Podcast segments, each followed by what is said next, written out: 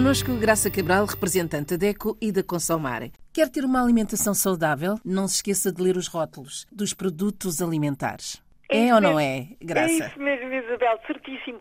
As más escolhas alimentares, que têm grande impacto na saúde de todos, passam precisamente pelo nosso esquecimento em ler o rótulo. Ler cuidadosamente o rótulo que tem, que está escrito na nossa língua e como dirigimos, sobretudo, esta nossa uh, conversa para os países africanos língua oficial portuguesa, o rótulo tem que estar escrito pelo menos em português, então temos que o ler cuidadosamente e escolher de acordo com essa informação. Este é um passo importante para continuar a lutar por uma alimentação mais segura e mais saudável.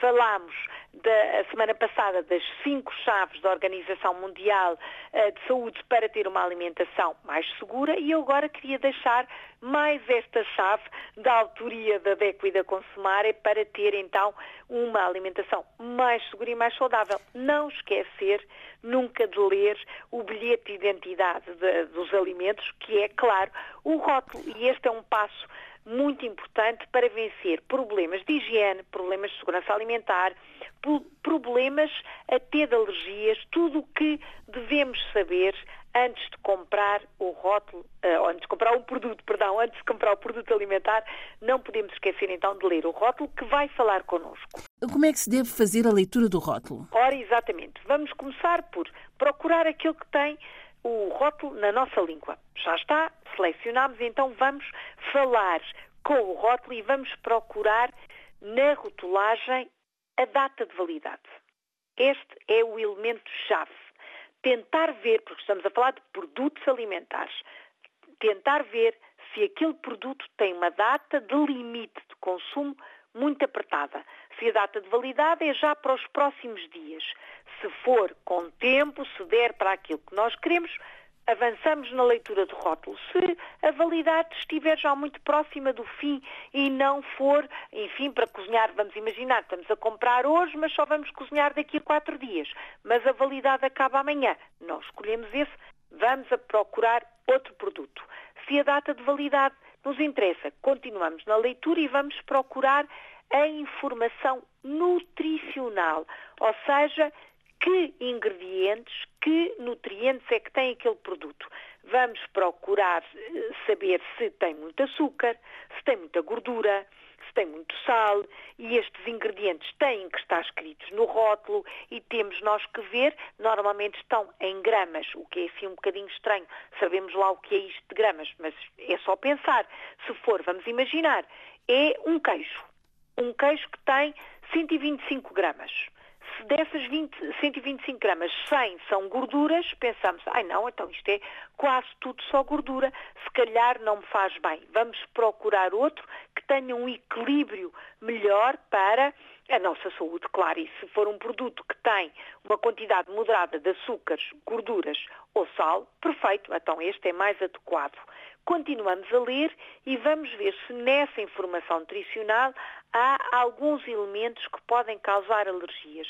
E o mais comum são, por exemplo, frutos, frutos, secos ou até aditivos químicos.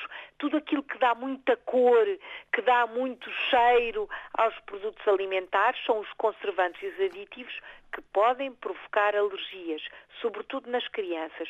E evitar essas quantidades muito elevadas é também uma boa indicação, é um bom truque para escolher melhor. Depois, verificar se aquele produto é nosso, é do nosso país ou se vem do exterior. Se é do nosso país, enfim, estamos também a ajudar a economia, isso é positivo, mas se vem do exterior, certamente o preço é mais elevado. Porquê? Porque já passou pelo transporte, teve que vir, eh, enfim, teve que ser distribuído a um distribuidor internacional. Esse distribuidor internacional teve que trazer até o nosso país. O nosso país teve que passar para o distribuidor nacional. Esse teve que o levar até ao mercado, ao bazar, ao supermercado, ou seja, já se uh, triplicou o preço daquele produto. Vamos procurar outro que se calhar é mais barato.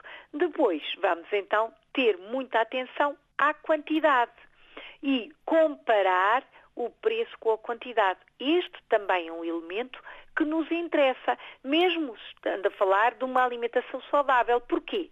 Porque se for um produto com uma quantidade muito elevada e um produto que é perecível, ou seja, a sua data de validade é muito curta, estamos a comprar muita quantidade, não vamos consumir tudo.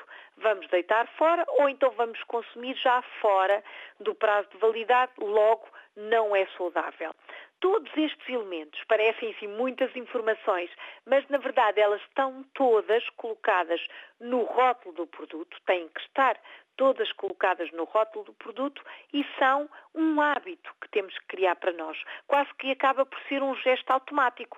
Pegamos no produto, levámo-lo até aos nossos olhos, passamos os olhos por ele e quase que automaticamente acabamos por fazer a escolha.